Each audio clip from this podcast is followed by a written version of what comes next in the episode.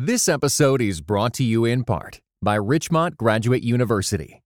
The field of mental health counseling is growing rapidly. Richmont Graduate University can equip you to become a licensed professional counselor, integrating your faith into your clinical practice. Programs are offered in Atlanta, Chattanooga, and online. Apply today at richmont.edu. To spread grace, speak truth, restart. This is the kingdom. You're listening to the AND Campaign's Church Politics Podcast, where you can get in depth political analysis from a biblical worldview. We're not trying to be progressive or conservative, we're trying to be faithful Christians in the public square. This is the kingdom. The kingdom. Yes, it is. Gotta spread the word. Which no good and camp. You're listening to the AND Campaign's Church Politics Podcast with Justin Giboney. That's me and the Windy City representative, the baddest brother above the Mason Dixon line, my play cousin, the Right Reverend Christopher Butler. Chris, we've been starting this uh, podcast off with the same subject for quite some time, uh, which has been the Chicago Bears, who we both have an affinity for. I said we could not do that if we want to. We could not do that. We could not do that. But I, I want to be consistent, and so we'll, we'll we'll start off with the fact that they took another L. Uh, that again, I don't I don't think they they did anything. I don't think they did the necessary things to protect uh, one of my favorite players, who is Justin Fields. And all we can do is hope that they improve. Do you have anything to provide us that's not delusional about that will give us hope for the Chicago Bears?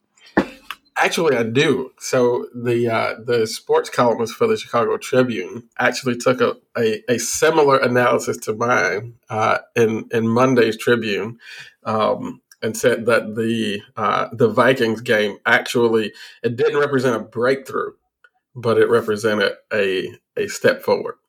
Uh, so, you know, it's uh, slow and steady wins the race. You know, we we just got to keep getting better and better. Okay, fair fair enough. Uh, keep hope alive.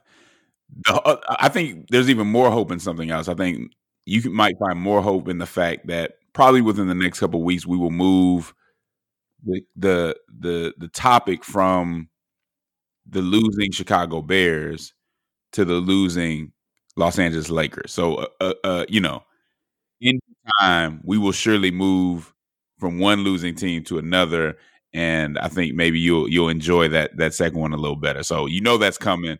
The Just- podcast is still going to be here when we uh, when we start talking about the the winning Chicago Bears dominating the uh, NFC Central. It's, it's coming.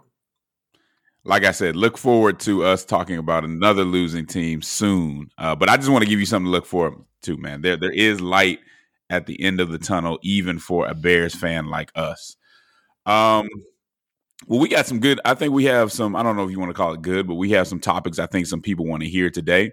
Uh, and then before we get into it, you know what we do. We want to give a shout out to our sponsor, the Fetzer Institute, for supporting us in what we do and how we do it.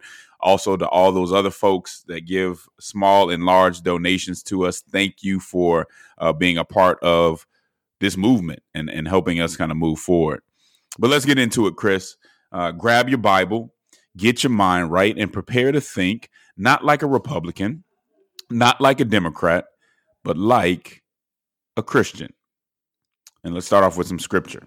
Uh, Matthew 12, 34 in part says, For the mouth speaks what the heart is full of.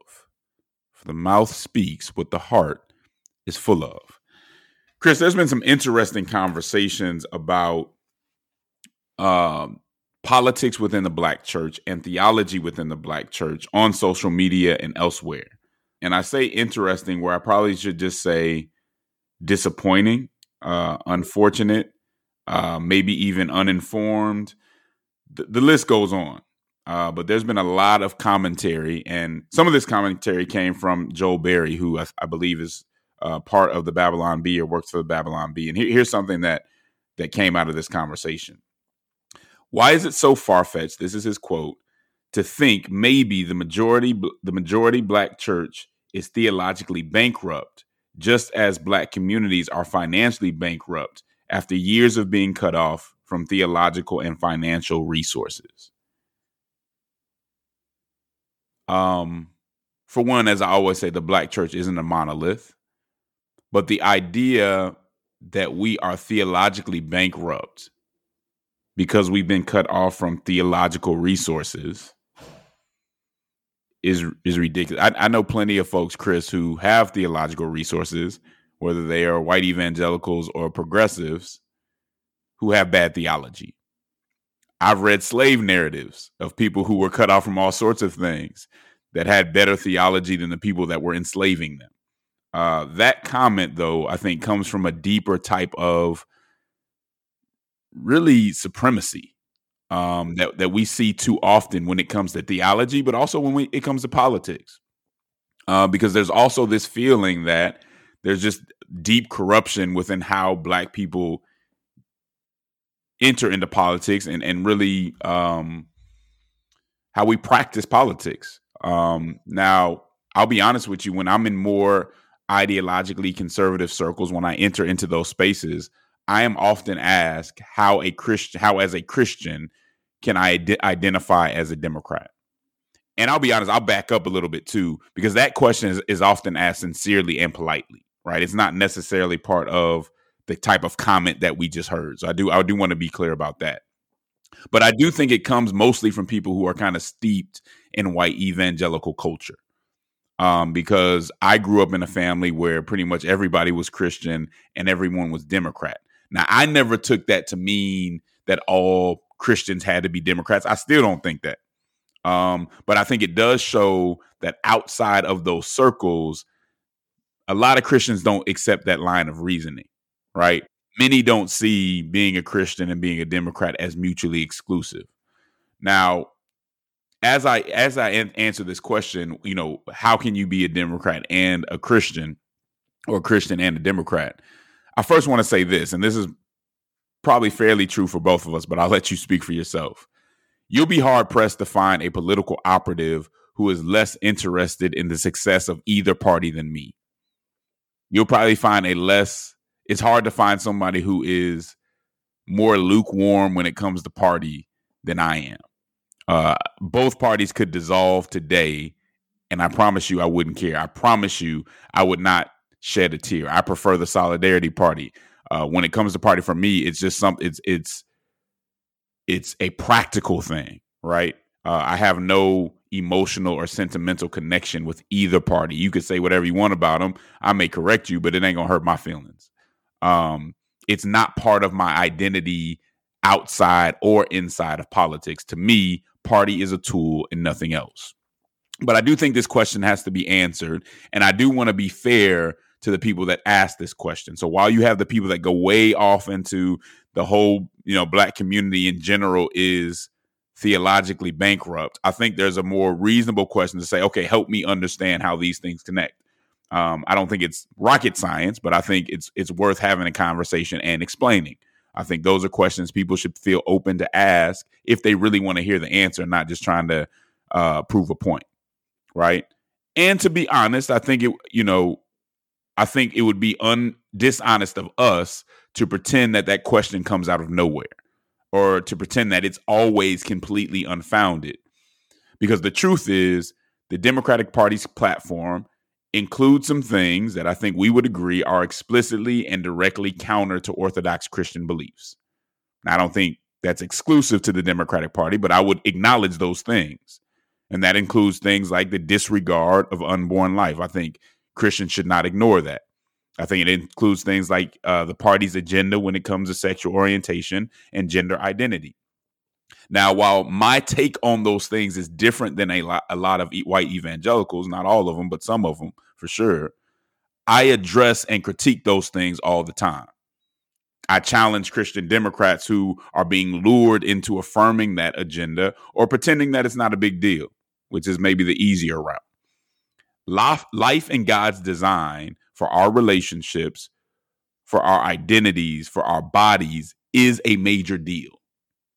Now, what we tell other people to do with theirs, or say the law should tell force them to do with theirs, that's when it can become complicated. But it's something we need to address. Life matters, and the the life of un, innocent unborn baby should not be taken. Christians who come to think otherwise or say it's not a big deal, I would say are hugely mistaken, whether they're black, white, or anything else. That's not something that we on this show have ever condoned or that we will ever defend. Um, those issues, though, aren't the only issues to consider when it comes to life and God's design. Racial racial justice as well involves many life issues. Throughout history, this country has too often denied or taken life based on race. It's valued life or valuated life based on race. It's imprisoned life based on race. The lives of black men are too often taken by government authorities based on race. And there's one party that is much less likely to acknowledge or act on that policy wise. Now, we know that these things can and probably should be addressed, at least in part, within the political process. But again, here in Georgia and elsewhere, it's the Republican Party that has perennially made attempts to put up roadblocks to Black participation in the political process. So if a black person says, and this is, we can look at this throughout history. I mean, and in effect, what that does is it's restricting our ability to protect ourselves through voting.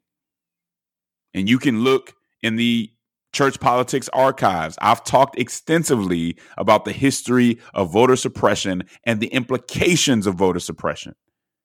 And to look at that history, it should be no uh, mystery why some black Christians would say, you know what, this isn't the party for me. I'm not even sure if this party wants me to participate in the political process. And please miss me, and I hear this all the time. Please miss me with the overused and completely misleading talking point that says it was Democrats who supported slavery. Every time this subject comes up, somebody says it like it's some kind of major trump card that they can always pull out that nobody else knew look, while that is factually true, it is it purposefully misses a point, and when you look at it within historical context, eh, that's a deceptive point to make. The Democrats who supported slavery were Dixiecrats or Southern Democrats. Any honest political historian will tell you that the Dixiecrats who supported slavery and then supported segregation became Republicans. They brought that attitude, that messaging, and that policy push, policy prescriptions into the Republican Party, and parts of the Republican Party invited them in and played into it. This is what's called the Southern Strategy. The infamous conservative political strategist Lee Atwater explained the evolution of the Southern strategy by saying this you start in 1954 by saying N-word, N-word, N-word. By 1968, you can't say N-word. That hurts you. It backfires. So you say stuff like busing, states' rights, and all that stuff. You're getting so abstract now that you're talking about cutting taxes. All these things you're talking about are totally economic things, and a byproduct of, of them is that blacks get hurt worse than whites. This is not a quote I made up. This is a quote from Lee Atwater. Here you have a strategist admitting that a major part of their strategy was to motivate white people by dehumanizing and harming black people. And I'll be honest, many people, including myself, saw the vestiges or the further evolution of that in the Trump campaign in the way he talked about immigrants and in the way that he talked about others. Some of the unbiblical positions in the Republican Party may not be explicit, but they're no less harmful. So what I can do is I can acknowledge some of the things that are unbiblical in the Democratic Party and still tell show you what's unbiblical in the Republican Party that may turn off not only black Christians but many other Christians. Now, should this mean that the black church should write Democrats a blank check uh, from our banked political capital? Absolutely not. Should we give them our unconditional support? No way. And folks who have acted like that, I'll bring a challenge to them as well. But that's not what we're talking about out this moment. What I'm trying to show you is based on the history, based on the positions that people have taken, that it is reasonable, understandable, and maybe even advantageous for a lot of black Christians to support the Democratic Party. Now, I know, and I know Chris knows, black Republicans too. I have him in my church. Uh, there are people that I have great respect for. So this isn't to say that black people should or have to vote for Democrats, but it is an answer to the question that how could you be a Christian and be a Democrat? That's what we're answering here. We have to understand that a critique of one party is not a promotion or defense of the other. All right? Then we have something else. So this is a, this is stuff that comes up all the time. But then this week we have something that Chris that kind of proves my point, or maybe it was late last week. Late last week we had former Auburn a former Auburn football coach, Alabama Senator uh, Tommy Tuberville, go into this rant that proves that these attitudes and that that that some people in, in the Republican Party are still motivating their constituents based on race.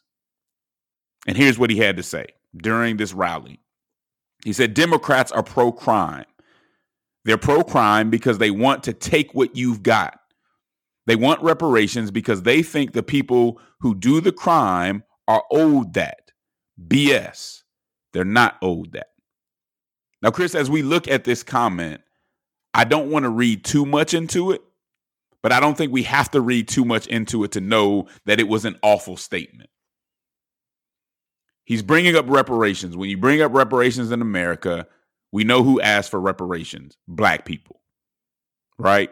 It's implied in what he's saying.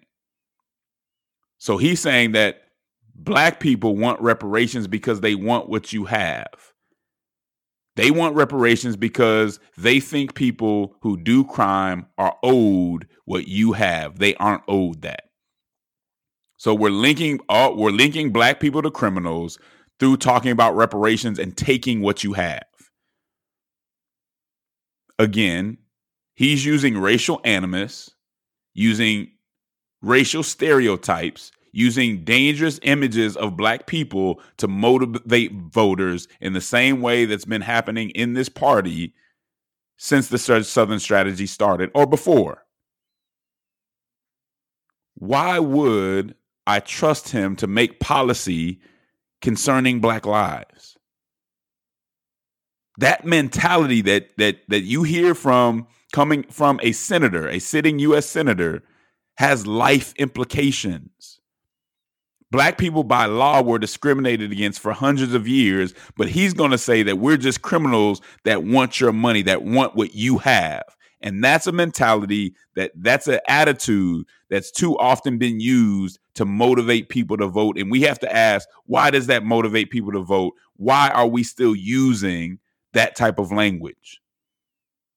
And this has nothing to do with the hearts of Democrats being pure. This ain't about Democrats. Let's talk about why somebody might hear something like that coming from a leader that really wasn't uh, rejected or you know condemned by Republican leadership that I've seen, and say that this is the place for me, and, th- and say that this is where I want to run to with open arms. Again, the point here is why somebody might say, as a Christian, that I don't necessarily want to be in this party. Go ahead, Chris. So I, I think that you really got at the heart of things for me. Um, because people ask me that question obviously uh, a lot how can you be a christian and be a democrat and I, when i answer the question i'm usually answering the question that i think people are actually asking which is how can you be a christian and not be a republican because i think if you look at um, my political involvement your political involvement and even uh, political data uh, particularly like in more recent elections like you know post 2010, you really don't see a black community that's like so hyper Democrat. It's, it's really a black community that's not Republican, right? Like uh, uh, identifiably not Republican, and it's because you have a lot of these ideas. I mean, so uh, if if I can just like for one second speak to the idea of the black church being cut off from theological resources, to me that's such a, a that's a relatively dumb statement and it's it's, it's actually a, a, theologically difficult statement to make um, because it puts theological resources on the same plane as material resources. Uh, and, and that puts me in the mindset of Jesus in Matthew chapter 22, talking about rendering to Caesar what is Caesar's and to the Lord uh, what is the Lord's. Um, I don't know that you, if, if, we agree that the real source of theological resource is the, the Holy Scriptures and the Holy Spirit, then it it's hard to imagine that a people can be cut off socially from those theological resources unless you think that you and and and and that like white evangelicalism is the source like of like theological uh, uh, you know, sort of blessing, right? You, you you are not the theological resource, and so being cut off from what evangelicalism is not equivalent to being cut off from theological resources. So I'll, I'll just sit that out there because I think as a as a black churchman, I think that's an important distinction to make. But when when we put this conversation into into like the political discourse, um, one thing I always point out to folks when I answer this question is when you talk about being a Democrat or being a Republican, what does it mean to you to be a part of a political party, right? So if, if, if being a Republican to you means that the uh, the allegiance, your allegiance to like the national party leadership, uh, the content of the national party platform is like part of your core identity. Um, to me, that's problematic, whether you're a Democrat or a Republican.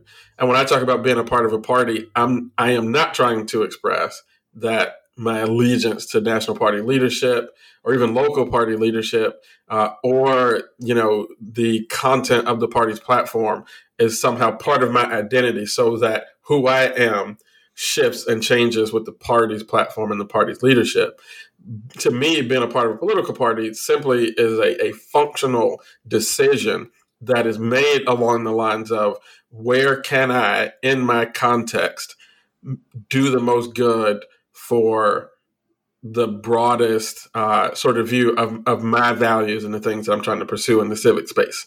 Um, yeah, where can I be most effective, right? Yeah.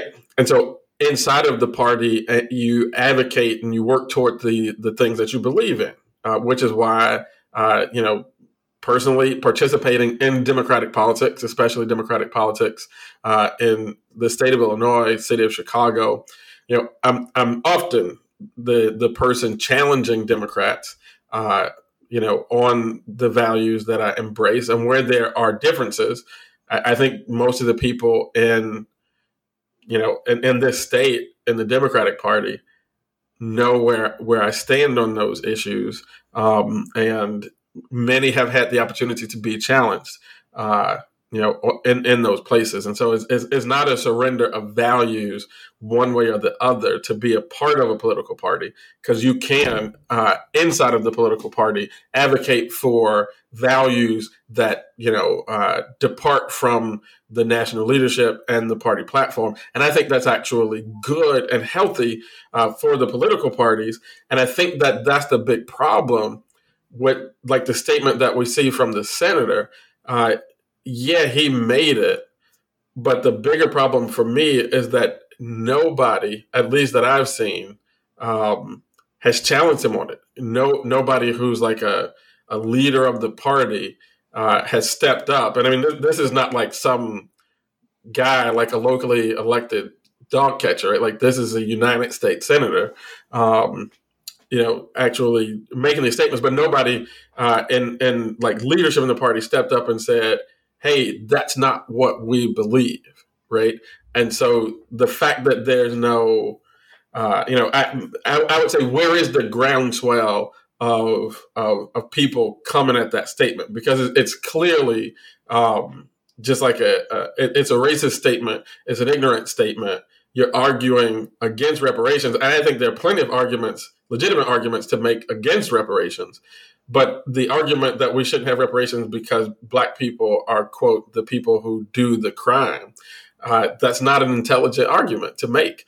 Um, it, it's just based on fear mongering, ignorance, and racism. And somebody you would think would step up and and challenge that. And once I answer the question about me not really participating as a Republican uh, in politics and participating in politics as a Democrat, I go further to remind people that when I got involved in politics, uh, when I first was getting bitten by the by the political bug as a kid, this is like uh, 1998, 1999, um, and you're in the age of kind of like uh, uh, uh, George W. Bush, early George W. Bush uh, compassionate conservatism and, and, that whole vibe. And I had seen because of my family people participate in politics, and I actually was trying to be a Republican as as a young black kid on the west side of Chicago. I was trying to be a Republican, and I literally could not find the door to the Republican Party. Right, like there wasn't a Republican, um, you know, committee office in my neighborhood. There, there, there's like no investment or no sign that the Republican Party was trying to be a part of the community that I was a part of. And that's how I actually end up in Democratic politics in the first place. So take that narrative, fast forward to today. Um, you know, I've been involved in politics. Not saying I'm like the, the the biggest political operator in the state of Illinois, but I've very much been involved and have tried to make in this current election outreach uh, to Republican candidates. It's hard to get folks to even like sit down for a meeting. Uh, you know, literally, you know, hundreds of millions of dollars being spent in campaigns, and it wasn't until yesterday that like a Republican operative calls me up and is trying to talk about like how to get Black people to vote pro life. It's like, well, people have already started voting. Like early voting is actually going on right now uh, in the state. It's a little late for that. I think there is a huge opportunity for Republicans, like nationally, uh, in in the Black community over the next decade. But right now, I don't see anybody really trying to take advantage of that because when you look at what's happening in our politics, uh, you do see the political landscape shifting quite a bit. Uh, to be more, you know, of a of a class thing than a, than a race thing, uh, and it, it's I think if the Republican Party really made a concerted effort from the leadership level to actually push the Dixiecrats out, right? You know, send them back to the Democratic Party or something. I don't know. Or just but, stop pandering to them, right? Yeah. I mean, if there was a, a, a an approach, and I think that there could be some opportunity there, but I think that that you don't see the party investing a lot and coming toward the community, and you do see the party pandering, investing a lot uh, in, in this approach to politics. I don't know that long term is actually that smart or that is long term going to be that effective. Um, but you know, I, I, think people do see value in it right now, and that's why you don't see um, enough people and people in, in the right spots uh, challenging that stuff. If, if, you talk to Democrats, though, they will tell you that what I'm saying is true because they're losing black votes uh, yeah. for similar reasons, right? Because the, the, Democratic Party is, is doing something similar in terms of taking a lot of uh, what is sort of culturally black and, and black church stuff and, and casting it as somehow like regressive and, and, and off the wall in those ways. And, and by doing that, they're losing black votes.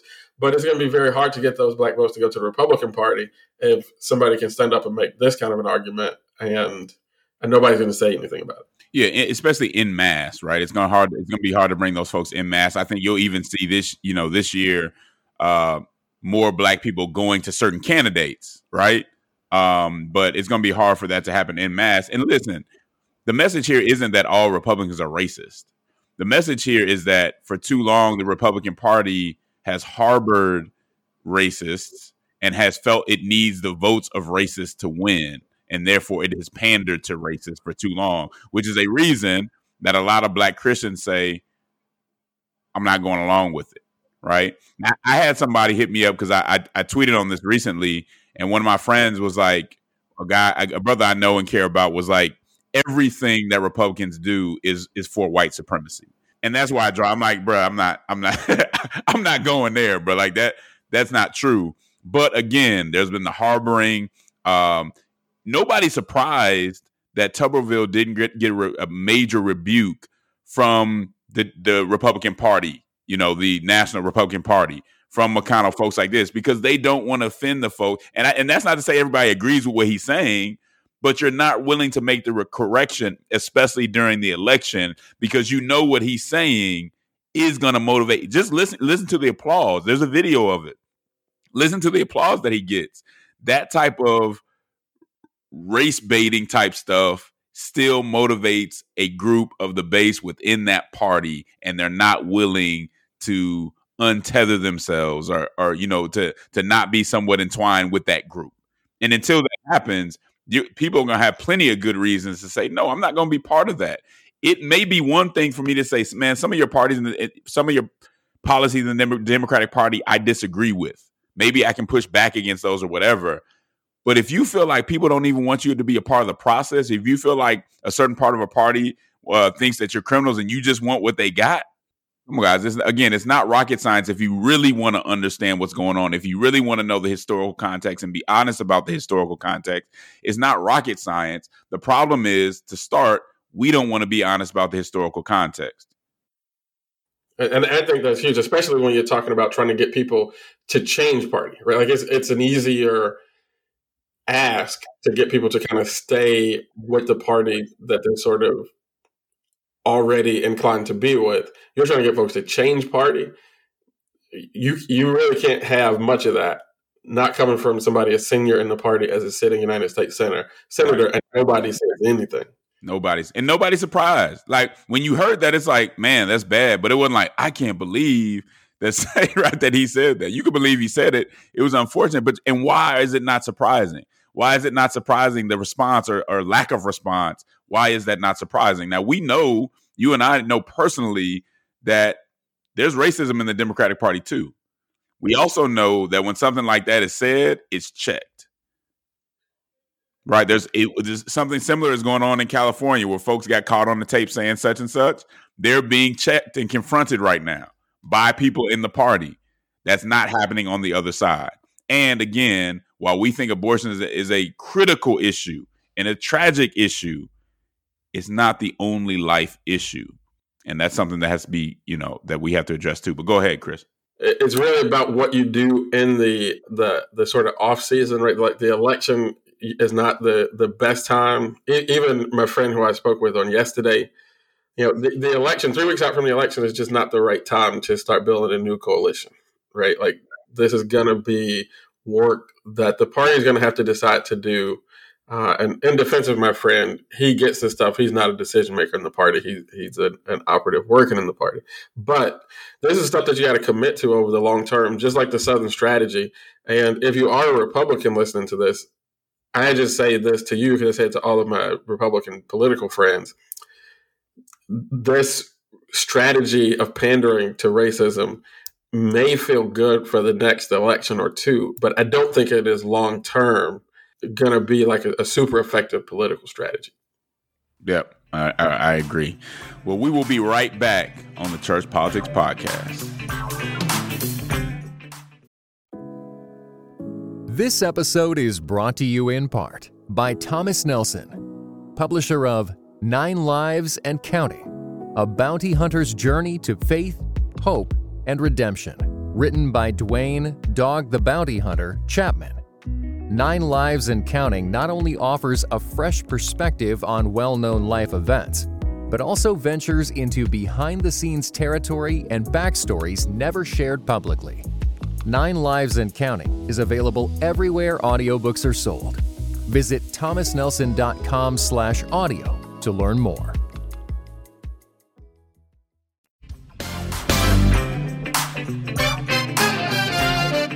And we are back on the Church Politics Podcast. Chris, I was reading an article uh, in the online publication on called UnHerd, herd as in like a herd of cattle, right? Getting out of the herd, thinking for yourself, things of that nature. It's, they have some pretty good articles. I don't agree with all of it, but I think it's worth reading uh, as we try to break out of our ideological herds or tribes. And here's what was said in this article, which I thought it was, you know, I thought it was kind of deep. I've heard this before, but there's some, some new uh, information that's come out on it. It says that liberals, especially liberal women, are significantly less likely to be happy with their lives and satisfied with their mental health compared to their conservative peers aged 18 to 55. This is the big takeaway from a uh, 2022 American Family Survey, a striking new poll from YouGov and Deseret News, which found that liberals are about 15%, uh, 15 percentage points, excuse me, less likely to be completely satisfied with their lives. The survey goes on to find that liberals are about 18 uh, percentage points less likely to be completely satisfied with their mental health than conservatives. But the problem appears to be uh, especially acute for liberal women who register the lowest levels of satisfaction with their lives and mental health. Indeed, only 15% of liberal women in the age group surveyed are completely satisfied with their life, uh, compared to 31% of conservative women. Likewise, 15% of liberal women are completely satisfied with their mental health compared to 36% of conservative women. Two family factors have uh, a lot to do with the ideological gap. It's marital status and family satisfaction. Given that conservatives aged 18 to 55 are about 20 percentage points more likely to be married, as well as 18 percentage points more likely to be satisfied with their families, the lesson here is obvious and this is you know this is them talking. Marriage and family are strongly linked to happiness and to personal mental health in particular that's something that i think churches should be paying attention to. Um, i don't think it i don't think at all that this says that you know single people are doomed to be unhappy. I think it says that we all need family and we can be single and have family as well. Um, but we all really need family. And chris this brings me back to a point even made by the uh, Italy's new prime minister, where she was saying how pop culture, Western culture, pulls us from the roots of family and from the roots of church. And whether I agree with her on anything else, again, we said we don't really know her like that. I may be condemning her, uh, you know, in, in, in three weeks. I don't know, but I do think that's true. I think pop culture in the West, which is controlled, it ain't controlled by conservatives, it's controlled by progressives, takes the root of family, takes the importance of family, community, and especially church, and takes that away from people as less important and more kind of just about us as individuals and kind of like that self actualization aside from family, whether it be nuclear family or extended family. Um, and I think that does, I can see how that has a serious impact on me- mental health and just happiness. Any thoughts on this article or I guess this survey in general, Chris? Yeah, for sure. I mean, I, I think in the article, I don't know if they did it on purpose or, or by uh, mistake that, that last uh, piece of what they discuss, it sort of sounds like they're saying that this survey proves that family is important to happiness and mental health. And I don't know if they're arguing that or if it's just like a strange way of, of, wording it, because there's a lot of research that that indicates that family, faith, and community uh, contribute significantly to to mental health and and to to family life. Uh, you know, so and and I think that's important because there's a uh, there's another article that probably somebody is going to look up and point to because uh, there's another piece of research that came out uh, recently that shows or at least that that seems to indicate that conservatives may not be as much happier than liberals uh, and maybe liberals might even be more happy uh, than conservatives. Uh, the argument that this research is making is that most of this research, you know, because there's a large body of research that sort of points to this idea that conservatives are more happy than liberals. Uh, these researchers say that you know that research is, is rooted in survey data and self-reporting, uh, and so they posit that maybe conservatives are just more likely to self-enhance. Um, and they looked at the number, like they they did like big data analysis of of like positive emojis and social media posts and the uh, I don't know exactly how they measure this, but they say they measure the intensity of people's smiles and their LinkedIn profiles, and that, and that based on those data, liberals actually liberals are actually happier than conservatives. And so for me personally, and I, you know, I maybe I'll have uh, my brother come on because he's a PhD sociologist. I'm not, but to me, I think that the number of positive emojis and the uh, intensity of the smiles in the in the LinkedIn like profile pictures might be undercut by other types of realities, right? Like this idea that for a long, long time, family, community, faith, uh, before we were even in this intensely bifurcated political environment, there's just like long term research to indicate that family, community, and faith contribute to mental health, uh, social stability, and happiness. Um, to then come back and be like, well, if you use a lot of positive emojis and you smile big on your LinkedIn profile, it, it, it, it, it may be, and again, like I'm not a sociologist, I'm not a psychologist, but it may just be that our culture, like in our generation, like we we all have learned uh, in some ways to to put forward a happier, more you know put together version of ourselves for our you know sort of social media presentation. Um and I, so I, you know I, I just point this out because i know that somebody's going to like look at that research and be like yo we don't even have to talk about this because conservatives are not happier than liberals because if, if you want to find a counterpoint one thing the internet can do is give you a counterpoint right? Um, that that particular one there may be some better ones. That particular one seems kind of like junk science to me. Uh, I, I could I, be wrong but that doesn't sound this seems like the one that people if, if you want a counterpoint this seems like the one that people would go to um, but yeah, again, like I'm, I'm not a sociologist, so I, I, I don't know, but it feels like junk science to me. And, I would say the one that we named earlier, YouGov, isn't like. I mean, that's a reputable, right? I mean, they do reputable surveys. Uh, this isn't something that was just pulled from some group that just comes out with propaganda. Uh, I think it's something to look at. But but here's my thing, Chris. I think we fail here if we just look at this as some sort of ideological victory oh, it proves that conservatives are more right than liberal. I think that's I think that fails. Uh, I think we have to look at it as there are suffering people. Why are they suffering, and how can family, faith, and so on help help with that? Um, I've seen uh, a book I was reading recently for the book that I'm I'm about that I'm currently writing. Uh, talk about how there's an atheist who's basically I can't deny that slaves survived the, the way they did because of their faith right? Like faith played a huge part in slave surviving. So you, you, see over and over the acknowledgement that the faith, family, things like that do play a part, and that it's hurt some folks on the left that they separate themselves for that for this very you know individualism. I think urbanism has something you can have something to do with it as well. Um, these these are things that need to be talked about, but not because we're getting this culture war victory out of it, but for churches to say, how can we help and how can we shine a light on this to bring people back to faith and family and say, no, there's not only the most important spiritual uh, uh, benefit of this, but there also is a very practical life benefit to some of these things too. And I think those are all useful in, in how we approach people when we're talking about the church and trying to bring people uh, into the church.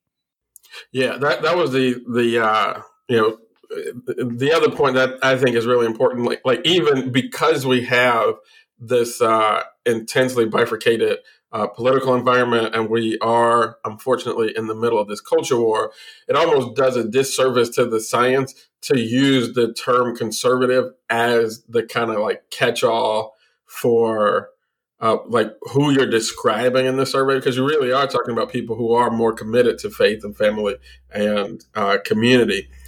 And and and there may be a little bit lost in in the in using the term conservative because it's not because somebody holds you know like a like a conservative political viewpoint that makes them like you don't get happiness from voting for you know conservative candidates, right? Like the happiness is coming not from your political activity, but from these other sort of like social activities that that that uh, cause you, I guess, to be more inclined to vote conservative. But it's not your con- conservative political activity that's making you happy. Right, right, and and I think it's important to note, and I said this a little bit earlier. To me, and really in the black tradition, family is nuclear family, but it's also been extended family too. Yeah right? Yeah. So one of the big differences you see a lot of times when we talk about family in the black community, it includes the nuclear family, but it's also extended family. And I think the body of Christ does well to see it that way as well. Not taking anything away from nuclear family. We know what the foundation of that is, right? Of the extended family, but that's important too. And that means for single people in our uh, congregations that reaching out. Hey, Thanksgiving is coming up. Invite somebody, you know, invite somebody, have them become a part of your family. And even someone, I'll, I'll point this out, even um, folks in our community who are same sex attracted right? That are trying to do, to trying to live. They may not have the same nuclear family as you, but invite them into those in, into these spaces to be a part of our families. And I've learned that from some brothers and sisters uh, who who who are in those situations that just how important that is.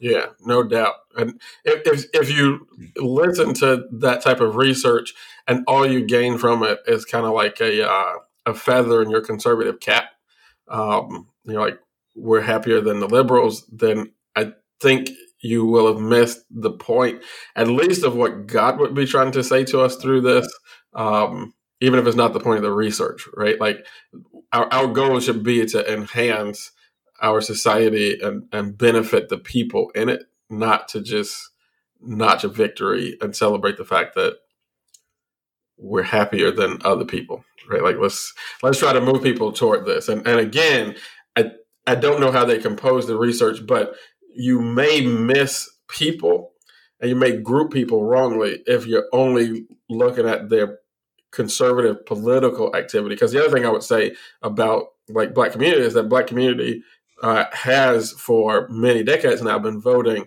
uh, Democratic.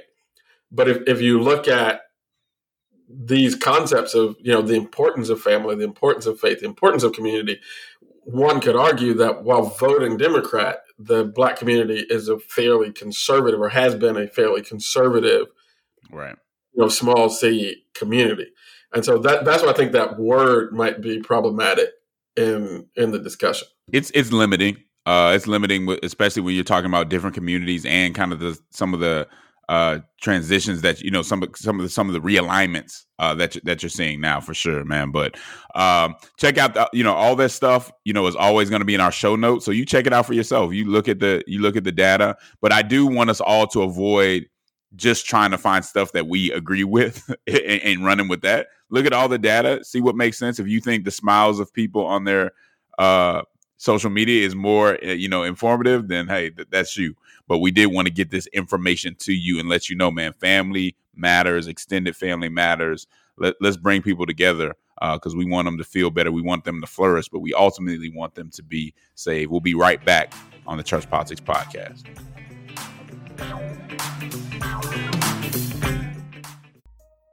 Are you too progressive for conservatives and too conservative for progressives?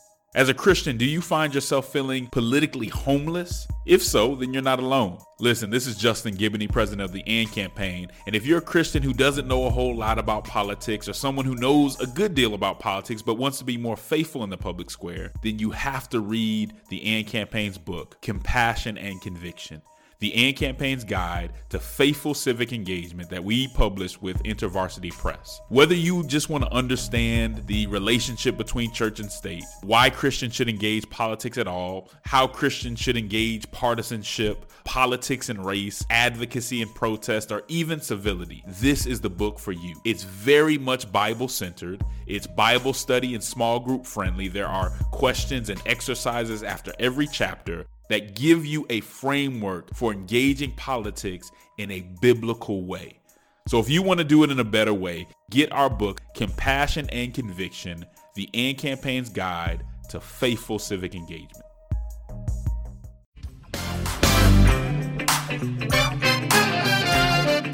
And we are back on the Church Politics Podcast with Justin Giboney and the Right Reverend Christopher Butler. Chris, USA Today reports that Biden attracted enormous criticism in July for not only meeting with Saudi crown prince, I don't I'm not even going to try to say that name, whose family Biden once vowed to make pariah, but kicking that that meeting off with the type uh with the type of fist bump that's usually shared between friends. So people didn't like their fist bump. Following this meeting in July though, Chris, Biden told reporters that based on their discussion, he expected the Saudis to take further steps to boost oil production in the coming weeks. Now, obviously, he wanted him to boost oil production because the more oil that we have, the the prices will go down, right? Um, unfortunately, three months after this meeting and after that prediction, Chris, the prince spurned Biden when OPEC decided last week to cut oil production by 2 million barrels a day. Now, just in case you don't know, OPEC is basically an oil cartel of 13 of the world's major oil, exporting nations and they manage the the oil supply.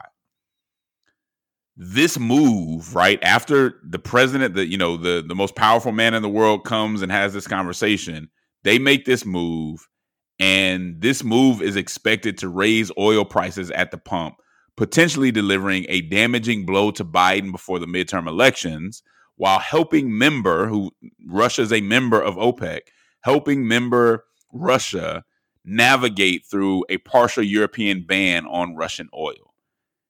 Not a good look for Biden. What say you, Chris? Yeah, I mean, I have watched this, certainly trying to pay close attention to it. Um, saw the criticism of the president going to have the uh, the meeting with the Saudis it's certainly going to be a big blow. I mean, I, I think that you know o- over the uh, over the, the long term politically, you know, elections in, in, in my view come back to like broader structures, and unfortunately for Democrats, the uh, the economy is one of those sort of like structural elements uh, that impact national elections, and this certainly doesn't help on that front. You know, I think we as a country have to think more about energy independence um, and all that that entails, right? So, you know, if we can, it's you know, it's, it's so unfortunate that every single issue is uh, sort of thrown off the rails because of culture war and uh, the intense and bifurcated political landscape that we have.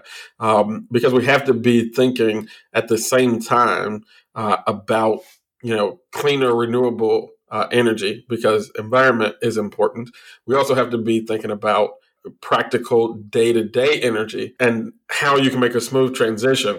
But I think right now, people on the left are essentially forced into just talking about renewables and clean energy and the transition. Uh, people on, on, on the right are sort of forced into just talking about uh, oil production, you know, uh, domestic production and and drilling and all those types of things. And so it it, it messes up the conversation that really uh, needs to be happening in a, in a healthier way because it's an embarrassment to uh, like Joe Biden and uh, it's it's difficult for the Democratic Party.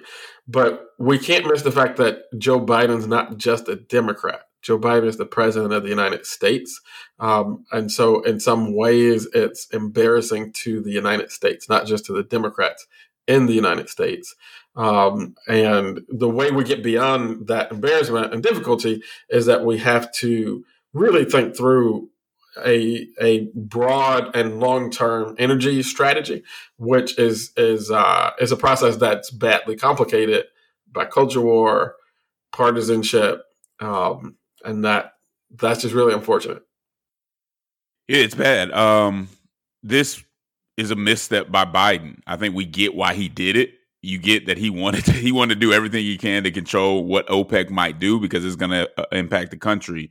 But it it does it makes him look somewhat weak. Um, that's not what he needed. Uh, we talk about the fist bump. You know, it, it is what it is. Gestures like that do matter. Uh, so you do have to watch it. I think his prediction, maybe he shouldn't have come back with that prediction until he had a better feeling for it. I mean, you know, you go talk to these cats, they're playing chess. You can't just come back running and say, I think this is going to end up this way. And then it ends up being the complete opposite of what you said and what you had pe- people anticipating. So all of us can admit, admit it, it's a misstep. Whether it's going to impact midterms, I mean, this when it comes to gas, if this goes up, that hits you directly in the pocket. Yeah. Right. So if this goes up right before the vote, and folks get hit directly in their pockets right before we're starting to get into the holiday season and, and things of that nature, it could it could have an impact, which again is maybe a, a large part of why Biden did what he did, even though it didn't work. I'll, I'll let you have the last word on this one, Chris. Yeah, I, I think that would be the most unfortunate thing, and I will preface this with saying I do not know. I am not inside the Biden administration, haven't talked to anybody inside the Biden administration, but it would be really unfortunate if the whole um, meeting with uh, with the Saudis was impacted by politics, and it wasn't like I need to go do this because it's the best thing for the country, but I need to go do this because it might be the best thing for the party. And I'm not insinuating that that was it, but if if the if the analysis to go have the meeting doesn't work out the same if you remove all the political questions from it, then it's a much bigger misstep. And we'll learn more about that, I'm sure, uh, as as time unfolds. But if that is the case, I think it's a much much bigger misstep uh, than what we already see. Stranger things have happened, my friend. Stranger things have happened, as we know. Well, as always, we appreciate y'all listening to us, man. It's amazing just to go different places. I had to go speak for the uh, Christian Legal Society last week. Shout out to them. And just to hear so many Christians who listen to our show, who enjoy our show, we appreciate all y'all, whether you're a Democrat or Republican or whatever. We're just asking that folks be a Christian first and that you join this movement. Don't just stand on the sidelines, whether you can give a lot or give a little, or whether you can just uh, say something to somebody who goes to your church or, or share our podcast with somebody. That's what we want. We want to see. We want to get everybody involved because there's so much work to do as Christians in the political uh, space. So, as always, AND Camp, there's a cross that neither political conservatism nor progressivism is fit to bear. There's a civic hearing in need of faithful witnesses who love social justice and won't surrender the truth to be loved by the world politic with the boldness and compassion of Jesus Christ. Until next time, AND Camp. Well, holla. Oh, Lord. I said, Kingdom.